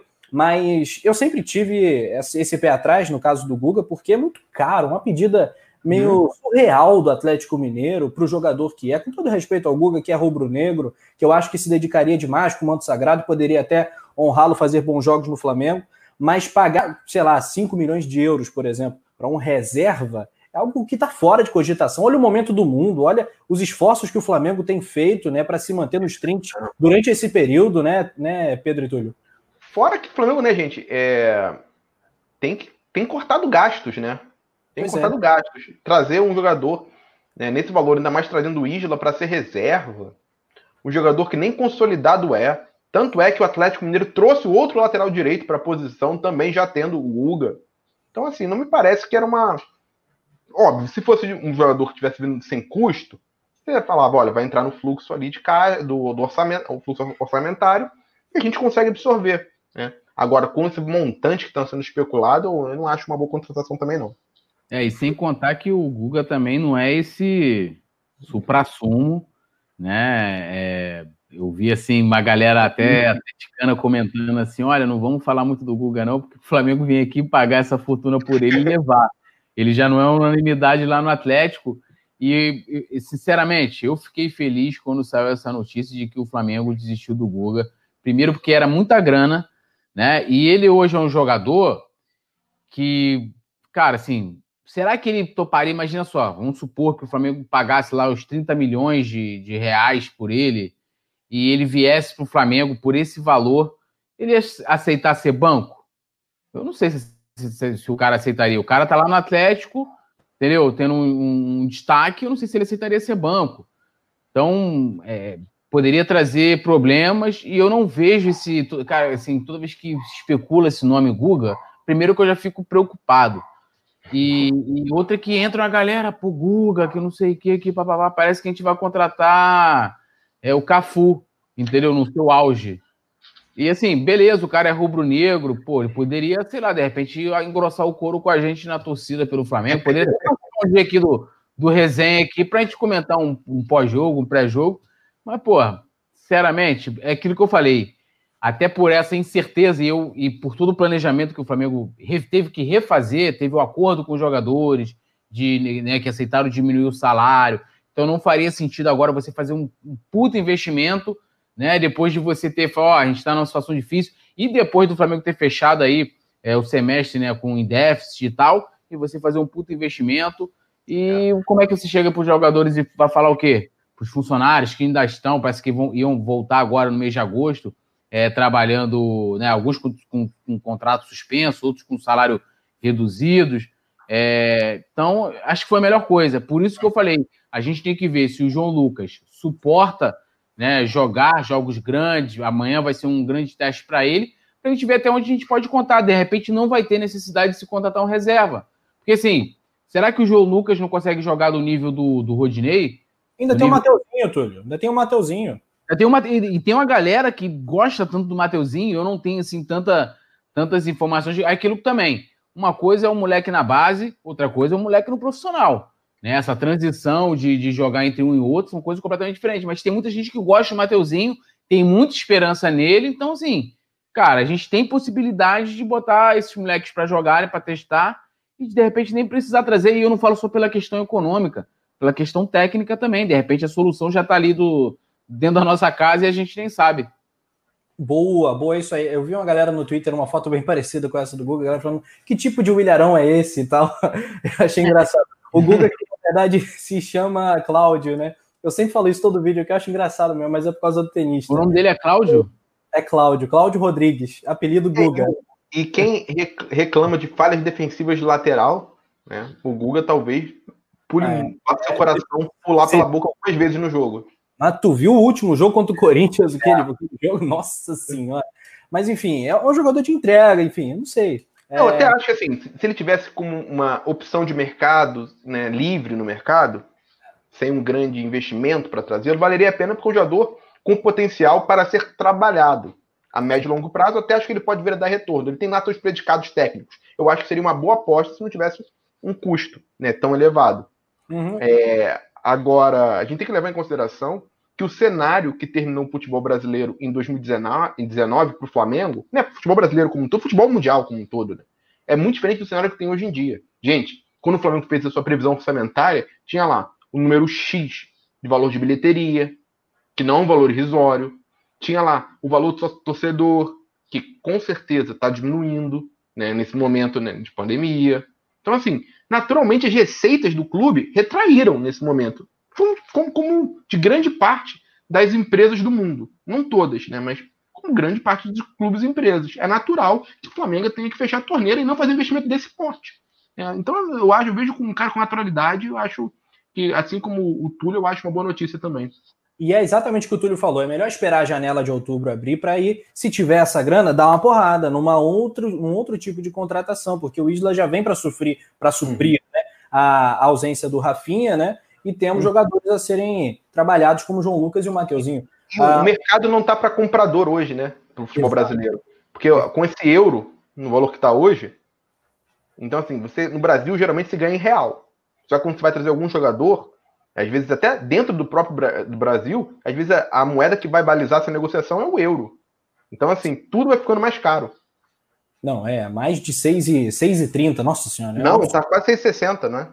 Pois é, pois é. Ah, é. Loucura, que loucura. O Pablo Amaral comenta aqui fazendo uma pergunta. Ele avisa: cheguei dando like, muitíssimo obrigado, Pablo. Você é fechamento mesmo. E ele comenta, é, faz a pergunta direto de Alagoinhas, na Bahia. Qual a dica de vocês para Domenech fazer a transformação tática sem afetar a estrutura do time? Quem primeiro? Um de cada vez? então, bom. Quer ir, Túlio? Pode, pode ir. Beleza. É, então, a minha dica é ele não tentar fazer isso esse ano. Simples assim. Não tem tempo para treinar, não tem semana livre praticamente. Como você vai implementar uma mudança de estilo de jogo se você não consegue minimamente treinar o time de forma adequada? eu acho que ele vai tentar, nesse primeiro momento, tem que fazer uma manutenção daquilo que está dando certo. Aí, no ano que vem, com uma pré-temporada, com o estadual, para poder errar à vontade, né? Errar à vontade, eu digo, poder errar, né? No uhum. estadual. Aí sim ele vai implementando as mudanças deles. Eu acho, até, eu acho até natural que ele vá querer implementar as mudanças dele. Afinal de contas, se ele foi contratado, é pelas ideias dele também. Então, faz todo sentido para mim que ele implemente-as. Mas não nesse momento. Nesse momento eu acho que é impraticável no futebol, no cenário atual. É, assim, é, apesar do Domi vir, vamos dizer assim, ter a mesma inspiração que o, que o Jesus, né, que é o Cruyff, né, não falo o pai do futebol moderno, e, e, eles têm maneiras de ver o futebol diferente, né? Se você for comparar tanto o Barcelona do Guardiola, o Bayern do Guardiola com os times do, do Jesus, são formas diferentes de jogar, apesar de ser times que é, profissionais que se apegam aos detalhes, aquilo que a gente estava falando que falta aos profissionais brasileiros, se apegam aos detalhes, são estudiosos, né? É, é, é, é, profissionais que gostam não só de ganhar, mas de ganhar jogando futebol, de implementar um futebol bonito, são equipes diferentes. Né? É tanto que a gente está até analisando lá o, o, jogo contra o foi o Curitiba, né? Em que o campo, por exemplo, estava pesado, e a gente falando que se você reparar, por exemplo, o Flamengo já fica um pouco mais com a bola, né? É, é, é é, vai ali tocando, que eu falo assim, o, o, Flamengo do Jesus era mais objetivo, apesar de que ele também tinha uma posse de bola muito grande, mas era um time é, é muito objetivo. E era um time assim, o, o, time do Jesus, você ele ia tocando, né? Tal, tal, papapá. Aí quando ele chegava lá na frente, se, se ele não tivesse uma abertura, ele não fazia o chuveirinho, ele voltava, vai recuando até voltar para trabalhar. Já o time do Domi, se você reparar, age diferente. Por exemplo, o goleiro joga, né? O goleiro é usado para ser, para vocês, para você, os outros jogadores terem espaço para poder jogar. É um time que levanta, alça mais a bola na área, né? Então, assim, são, são uhum. detalhes que, é, que às vezes fazem importância no jogo, né? No, no, resultado, vamos dizer assim. Às vezes você não percebe, e como eu falei, você já vai vendo várias características do nome, mas eu acho que mudanças drásticas e radicais, eu concordo com o Pedro. Eu acho que ele não deve fazer já logo de cara. É, enquanto ele puder manter o padrão Jesus, ele deve manter mudando uma coisa ou outra, né? E as mudanças eu acho que deve ser para acrescentar, mas não fazer experimentações. Porque ele está pegando, de qualquer forma, é um bonde andando, né? Ele está uhum. pegando ali um carro em movimento, não está nem um carro parado que vai ter. Né? E nem ele chega no momento, isso inclusive foi uma das diferenças que a gente já destacou aqui, que eu falei para a gente ter um pouco mais de paciência com o nome, não sei o quê, porque quando Jesus chegou, Jesus teve 20 dias de trabalho, teve um jogo treino antes e o Domi não teve. E o cara foi, meu irmão, macho pra caramba, entre aspas, né? Macho ou macha, o que for. Mas ele bancou de o seguinte: o cara chegou, chegou no mesmo dia, foi treinar a equipe e já se colocou à disposição para estar no campo na, no jogo contra o Atlético Mineiro na estreia. Quando é, muitas vezes, se fosse um outro técnico, não faria a mesma coisa. Então, acho que o Domi pode ir mais devagarinho para poder implementar, porque os trabalhos, isso falando na teoria, são, é, que pelo menos a gente olhando para o time do pro Barcelona, para o Bayern, para o próprio City, até para o trabalho dele no, no New York City, é completamente diferente do trabalho do Jesus. Muito bem, Túlio Rodrigues. Estamos aí batendo os nossos mil likes. Muito obrigado. Garantia de gol do Gabigol. Ele tá numa seca, né? O Gabigol precisa voltar a marcar. É... e outra tecla que eu acho que a gente pode voltar a bater, porque é o assunto do. O assunto da semana no Flamengo, sem dúvida alguma, é a lateral direita, né? A, a saída do Rafinha, a chegada do Isla, que deve acontecer nos próximos dias, né? Na própria quarta-feira, né? Ele deve embarcar aqui em direção ao Brasil, se não na quarta, na quinta, mas ele está acertado com o Flamengo. O próprio Marcos Braz há pouco tuitou apenas um ponto final, né? que é, é dentro do Marcos Braz ex, né? Do idioma do Marcos Braz. Tá bem claro que é o acerto com, com o lateral direito. E eu quero trazer também os números que o Luciano Henrique compartilhou no WhatsApp dos membros do Coluna do Fla, no nosso grupo. É, que é exatamente um comparativo dos números do Rafinha com os números do Isla. Né? O Rafinha, nas temporadas 19 e 2019 e 2020, nos anos né? 2019 e 2020, o Isla também nos anos 2019 e 2020. Assistências, a média do Isla é superior à do Rafinha. Passes decisivos, a do Isla também é superior à do Rafinha. É, grandes chances criadas, o Isla vence também. Acerto no cruzamento, percentual do Rafinha de 24%, do Isla é de 22%. Então, Rafinha, ponto para o Rafinha nesse quesito. Desarmes, o Isla desarma mais do que o Rafinha. E dribles sofridos, o Rafinha é menos driblado que o Isla, mas é pouca coisa, mais ou menos por ali. Dá para tratar como um nível de equivalência entre Isla e Rafinha, traçando um comparativo covarde, né, ô Pedro, já que eles não atuam na mesma liga, não é o mesmo contexto, não é a mesma idade, enfim. Mas nas últimas temporadas os números são esses: o Isla com algumas vantagens aqui e ali, o Rafinha com outras. É, também você confere na tela e pode analisar os números. É, vamos lá. É, primeiro, é, me surpreende quando eu vejo quem trabalha com futebol, analisando futebol, né, comentando futebol, dizendo que não conhece o Isla. Tá? Isso ah. me surpreende. Isso aí me, me, parece uma falta de conhecimento. Uma coisa é falar que eu não conhecia o Pablo Mari. Eu não conheci o Pablo Mari também. Eu acho que boa parte eu não conhecia o Pablo Mari. Estava né, ali na segunda divisão espanhola. Outra coisa, o jogador que é titular da seleção chilena há anos, jogou no futebol italiano em grandes clubes, né? Carreira dele quase toda foi na Itália, foi começou no Udinese, né, passou pela Juventus, enfim. Eu, em relação ao, aos últimos dois anos dele no Fenerbahçe, eu não acompanhei, porque eu honestamente não acompanho futebol turco. Tá? Então, eu vejo futebol turco quando acaba que esses times estão na Champions League. Agora, eu acho muito difícil fazer uma comparação entre o Rafinha e o Isla baseado nas duas últimas temporadas, tendo em vista que, atuando num, num gigante do futebol turco, por mais que o Flamengo seja o, o maior time do futebol brasileiro, tanto em poder de investimento quanto em qualidade de jogo do elenco de 2019 para cá, há uma, uma distância muito menor do Flamengo para os demais times brasileiros do que vai ter do Fenerbahçe, do Galatasaray e até um pouquinho do Besiktas para os outros clubes. Então... Olha, tem uns loucos ali, a, a Sport, tem uns times muito loucos aí na Turquia que, que chegam, cara, que dão. Eu, eu acho o Brasil melhor que a Turquia também. Eu entendi o que você está falando, só tô querendo ser chato. A, a, a diferença, eu acho, do Flamengo, por exemplo, pro, pro, é um pouco é um pouco menor, né? A liga, né, futebol brasileiro é um pouco é um, exige mais. Sim. Se você jogar, você jogar no futebol turco, não desmerecendo o futebol turco, tá? Porque esses dois times são gigantes, são gigantíssimos. O Besiktas também pode formar grandes equipes. Inclusive, o poder de investimento do Fenerbahçe do Galatasaray no auge deles era, era bem grande. São, é, um, é, uma torcida apaixonada, um país que respira futebol também. Só que a distância das principais equipes para as demais é maior que no futebol brasileiro. Então, eu acho que esses números, analisando de maneira fria, acaba que não, talvez não, não é, apresente a realidade entre os dois jogadores. Uhum. E, dito isso, eu acho o Rafinha, não só, né, pelo que ele construiu no Flamengo, mas pela carreira dele, melhor do que o Isla. O que não quer dizer que o Isla não seja bom. Eu tenho as melhores expectativas em relação à chegada do Isla. Inclusive, eu achei uma excelente sacada do Flamengo trazer o Isla nesse momento, até porque o jogador tá vindo, gente, é, sem contrato, né? Não tá, não tá tendo nenhum valor de aquisição em relação ao jogador. Eu achei uma ótima percepção de mercado do Flamengo, uma aposta muito válida, um jogador que tem é, experiência, tem qualidade técnica, que tem vivência na Europa, está acostumado a treinar com técnicos, é, com, com, esse modelo europeu, que é o que o Flamengo está adotando agora, é, desde o ano passado com o Jorge Jesus. Então, assim, eu vi com muito bons olhos a chegada dele. Eu achei uma ótima sacada. Mas eu acho o Rafinha melhor.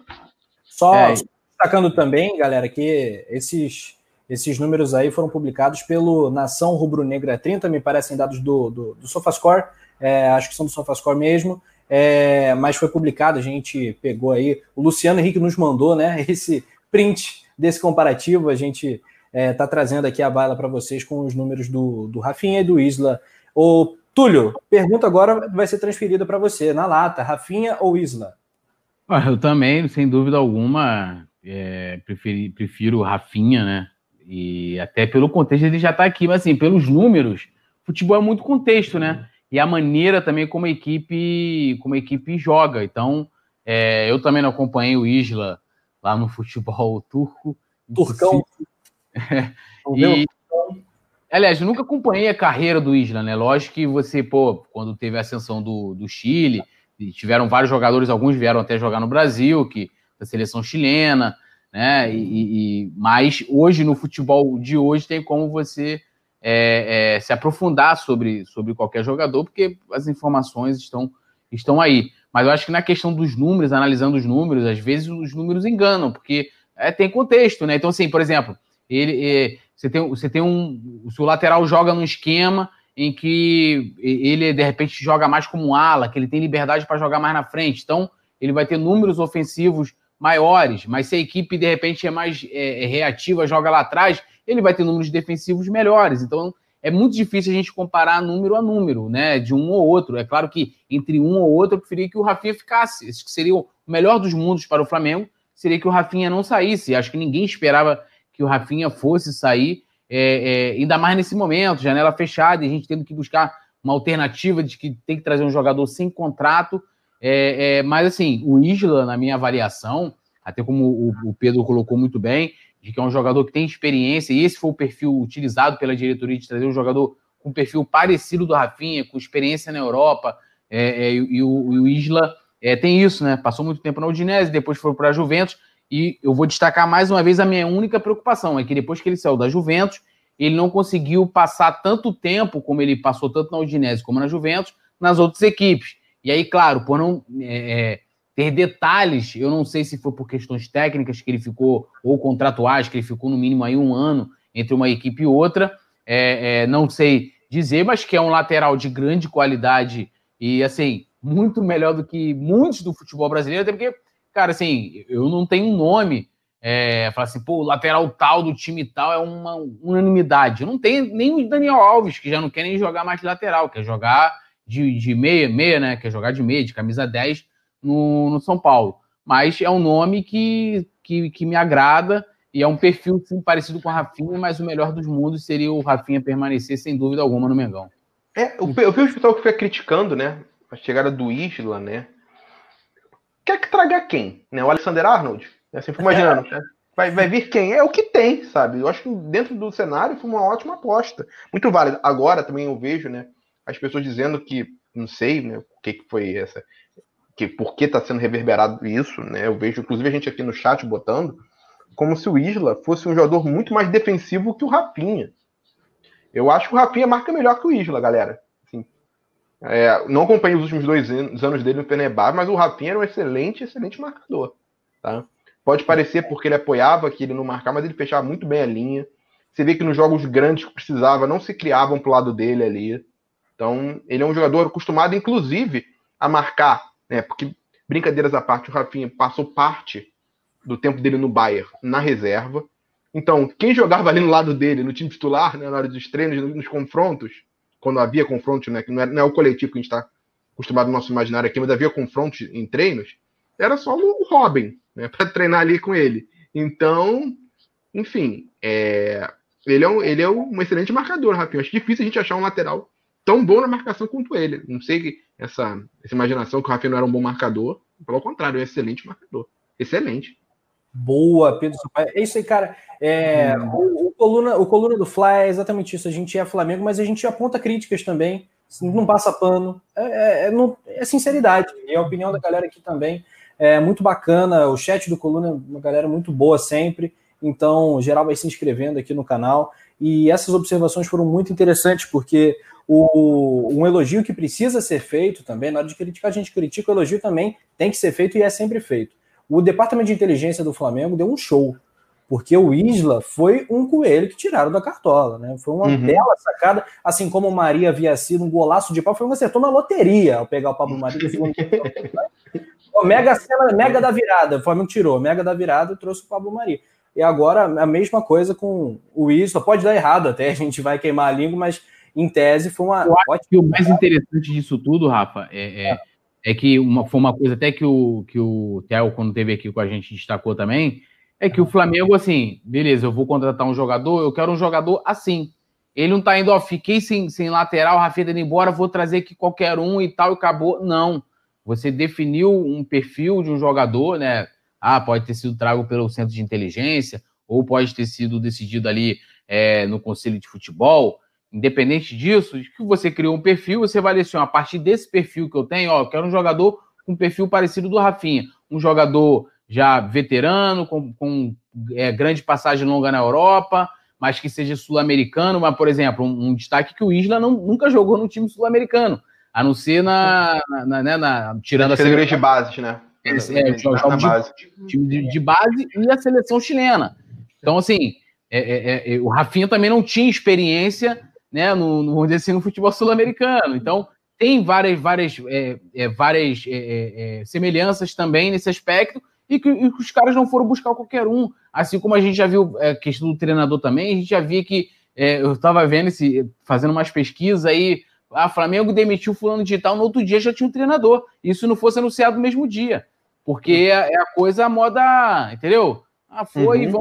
Botou e acabou. Você não está analisando como é que o cara joga, o perfil que você quer, que você definiu, não criou o processo, como foi feito com o Domi. E como o, Rafael colocou, é, pode não dar certo. Mas eu acho que a filosofia de administração, até do futebol, é muito melhor do que, do que no passado, e isso já é um processo já de evolução. Boa, poeta. É isso aí, cara. E a galera do chat comenta também, o Vicente Flá falando, o Arnold não, Pedro, porque o Arnold sofreu até com o Vitinho, né? tá aí. O Arnold então não serve pro Flamengo, é, deixa ele lá. Falar que o Alexander Arnold, eu acho que é o lateral mais impressionante que eu vi na minha vida. Você não lembra ele... de lateral que impressione mais que ele. O cara, o Mari, a Mari tá falando aqui que o departamento de futebol do Flamengo já monitorava a situação do Isla e eles só adiantaram esse, essa, essa busca. Né? É, é, e faz até sentido, porque o Flamengo foi muito ágil na reposição muito ágil mesmo, porque o Rafinha. É, tanto que o último jogo do Flamengo Atlético Goianiense, a gente nem ouviu especulação diretamente do Rafinha sendo negociado. Acabou o jogo, né, começou a especulação. É, rapidamente ele se desligou do clube e rapidamente o Flamengo já conseguiu também um jogador, né, ou pelo menos está próximo de conseguir um jogador para a posição que é de um, um ótimo nível dentro do cenário mundial. Perfeito. E olha só que interessante a mensagem do, do Sérgio produção até botou. O Túlio, o Túlio botou aqui também uhum. é, no nosso chat aqui interno. É, que interessante, Sérgio Menezes curtindo o canal direto do Kuwait. Caramba, que maneiro, cara. Olha, Sérgio, eu, eu, eu acredito que você esteja no Kuwait, um salve especial para você. Mas tem gente, tem uns malandrinhos aí, os Vicente Flás da vida, que às vezes estão aqui do meu lado, estão aqui na Tijuca, faço um salve aqui para a Indonésia. Mas, que legal. Para a base brasileira na Antártida, né? é isso. Não, mas que legal. O Coluna tem essa audiência internacional, né? Tem o, o, Analytics, né? Os dados, então tem uma galera de fora mesmo que curte. Que bacana, a audiência aí direto do Oriente Médio. Legal, legal. Ah, o Vicente Flá, eu tô no Gabão, tá bom. Você tá no Gabão, Flá. A galera vai se inscrevendo aqui no Coluna do Flá, muito maneiro isso mesmo. A galera que não conhecia o canal tá curtindo. É... Ô, Túlio Rodrigues, vamos chegar à hora tão esperada dos palpites palpites para Flamengo e Grêmio. Essa é a hora que nos compromete. Essa é a hora que a galera grava, pega o gravador de grava o programa. Uh, Túlio Rodrigues, Flamengo e Grêmio, 19h15 da, da noite. 19h15 já está implícito, tá implícito que é noite, né? 7h15 é. da noite. Ih, rapaz, produção me quebrou, me botou primeiro, safado. Aí, ó. se livrou, se livrou, Túlio. Um, caraca, Flamengo e Grêmio, Maracanã. Ai, meu Deus do céu. Vou de 2 a 0 Flamengo. Mengão 2, Grêmio 0. Gabigol vai desencantar. E o tal do é, Arrascaeta vai fazer de novo, porque ele jogou demais contra o Curitiba para manter a boa fase do Arrasca. Pedrão Sampaio, você. 2 a 1 Flamengo, com o Flamengo perdendo bastante gol. O Pedro, o Pedro, o Pedro é emocionado, né? Precisava ser tão específico, Pedro? Não, porque eu acho que o Flamengo vai criar bastante chance de gol. Só que ainda não sei como se como tá ainda, né? Em, é. relação ao ritmo de jogo, a nossa capacidade de conversão de chance em gol. Então, assim, eu acho que o Flamengo vai, vai criar bastante chance, mas. É um bom placar. 2x1. Um. Tá bom. Assim, assim como o Thalisson Leal e o Rafa também, eu vou botar o mesmo placar que eu coloquei no bolão e seguindo a minha expectativa de 2 a 0 também. Eu acho que amanhã, inclusive, a dupla, né, BH e Gabigol vão desencantar, vão fazer gols, um dando passe para o outro. Eu, quero, eu vou ler os placares da galera. Enquanto isso, Pedro, vai, o que, que você acha que está acontecendo com Gabigol e Bruno Henrique ultimamente? Eu, acho que, eu não acho que é nada muito específico, nada muito fora do normal, não. Eu acho que é falta de ritmo mesmo. É, talvez uma das, das, posições que mais sinta justamente é, a falta de jogos são a do goleiro, né? Pelo ritmo de jogo do goleiro, e justamente daqueles que estão acostumados a, a fazer gols, a estar com a cara a cara com o goleiro, a frieza, a calma. Porque fazer gol cara a cara com o goleiro não necessariamente é o cara saber chutar a bola. Tem todo um, um, um, um extra envolvido ali. Tem a frieza, a calma. Tanto é que a gente vai ver, né, historicamente, pouquíssimos são os jogadores jovens que são extremamente bons cara a cara com o goleiro. Tá? Muita gente finaliza bem, vai lapidando, mas essa é, esse senso de posicionamento, o senso de tirar do goleiro, vem com a experiência, com o ritmo de jogo. Então eu acho que vai recuperar com o tempo. Não, não, não me preocupa muito, não. Agora, mas não acho que eles estão na ponta dos cascos ainda, mas vão ficar. Boa, Pedro, é isso aí. Otimismo sempre. E o Túlio Rodrigues, vamos lá, Tulhão. O que, que você acha aí de BH e Gabigol? Amanhã vai desencantar, né? É, eu acho que depois de algumas atuações ruins, tanto de um como de outro, né, individualmente falando, é, por exemplo, teve jogos ali no, na volta do Campeonato Carioca em que o Bruno Henrique não foi bem, mas o, Gabi, o Gabigol foi muito bem, deu assistência, e criou aquela história do Gabi Garçom, né, que ele começou a dar muitas assistências para os gols. É, e vice-versa também. Teve jogo que o Bruno Henrique foi melhor do que o Gabigol, mas a dupla ainda não se reencontrou nessa volta do futebol, porque eles estavam afiados antes, né? Você pega o jogo da Recopa, jogo da, da pela Libertadores também, é, Supercopa também. Então, eu acho que talvez esteja faltando também um pouco de sorte, né? Futebol também tem isso, né? Não que a sorte seja determinante, mas, é, é, por exemplo, no último jogo, eles poderiam ter marcado é, os dois, né? Ali tabelando juntos, jogando juntos. Talvez se o, se o Bruno Henrique tivesse feito aquele gol contra o Atlético, não tivesse colocado na trave, ou se ele tivesse de repente dado. Então, assim, futebol é, também tem a questão da sorte. Então, é, acho que também está faltando isso durante é, os últimos jogos. Né? Acho que para a equipe toda, por exemplo, o Felipe Luiz faltou sorte ali, foi tirar a bola, fez um gol contra e é um jogador que, se você for botar, é um dos jogadores mais regulares do Flamengo. Né? Você fala assim, pô, qual foi o jogo que você lembra que o Felipe Luiz jogou mal? Acho que eu, eu lembro do dia que ele chegou contra o Bahia, que ele não uhum. conseguia nem correr. Depois eu não lembro de um jogo em que o Felipe Luiz tenha ido, olha, Luiz não jogou nada esse jogo, eu não lembro. É um jogador super regular. Então, assim como a gente teve o próprio Rodrigo Caio, apesar de que estava na lateral, jogou mal pra caramba ali, mas acho que falta um pouquinho aí de sorte para essa dupla. E eu não tenho dúvidas de que chegou o momento que amanhã vai ser aquele gatilho, o pessoal tá falando muito em gatilho ultimamente, o gatilho do 5 a 0 né? Em que se abriu o placar, o Bruno Henrique abriu o placar, depois o Gabigol é, desandou a fazer gols e, e fiz comemorar até fazendo aquela, né? O, fusão, é, fusão. É, a fusão. Então amanhã é dia de fusão, amigo. BH Gabigol, tudo nosso, nada deles e é nós Sempre estranho isso daí. Amanhã é dia, é dia de fusão. Meu Deus do céu. É, é dia, já, já abre a transmissão amanhã assim. Hoje é dia de fusão. Hoje, né, hoje, né, hoje, é dia, hoje tem gol do Galo. Hoje é dia de fusão, que aí vai abençoar os dois e acabou. E aí, como eu falo, até eu brinco até com minha filha, é tudo nosso, nada deles. Ela até sabe, papai, tudo nosso, nada deles. Vai ter dancinha amanhã, Túlio, no jogo? Ó, se tiver gol da dupla, amanhã vamos. Né? E também o seguinte: no último jogo, a gente que 20 mil likes, teve dancinha. Amanhã, se a gente bater os 25 mil likes na transmissão, a gente vai cada semana fazendo. Né? Só não dá para imitar o Pet, né? Que tá, tá, eu tô treinando, mas tá difícil.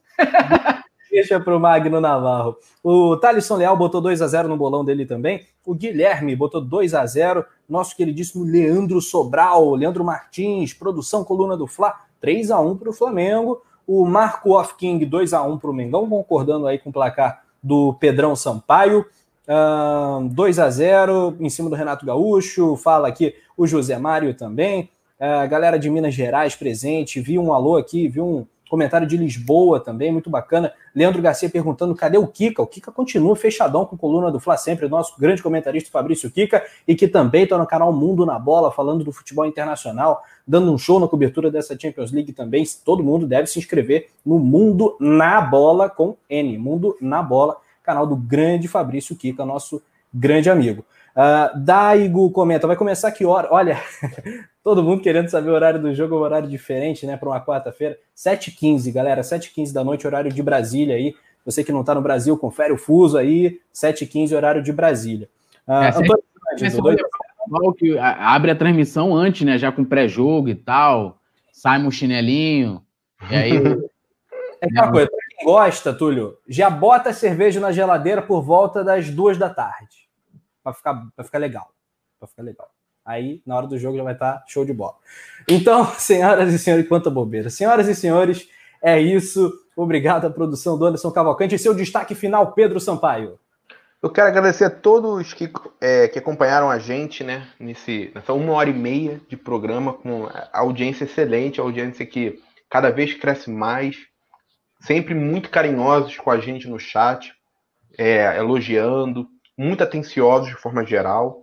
É, um, quero deixar um salve especial para o Matheus Arnaud, que sempre faz coro aqui com a galera no chat, sempre está participando, deixando o seu like, os elogios. É, uhum. Vicente Flá, é, e tantos outros, né? Simbolizando nesses dois. Agradeço também Rafa pela, pela oportunidade mais uma vez de estar com você fazendo um programa, assim como o Túlio. Agradeço a oportunidade de novamente estar aqui com vocês dois, que são duas feras do, do esporte, que entendem tudo de Flamengo. Muito obrigado, galera. Flamengo não, né? Futebol como um todo. Muito obrigado, pessoal. Forte abraço aí. Pô, Pedro é um gênio, cara. O Pedro é uma pessoa realmente genial, brilhante. Pedro Sampaio, super historiador, super comentarista, super professor. O cara joga em todas e é brabíssimo nos comentários aqui do Coluna do Fla, grande Pedrão. Túlio Rodrigues, meu conselheiro, nosso bravíssimo poeta, você que é um imitador do Petkovic também, nas horas vagas. Seu destaque final, meu amigo.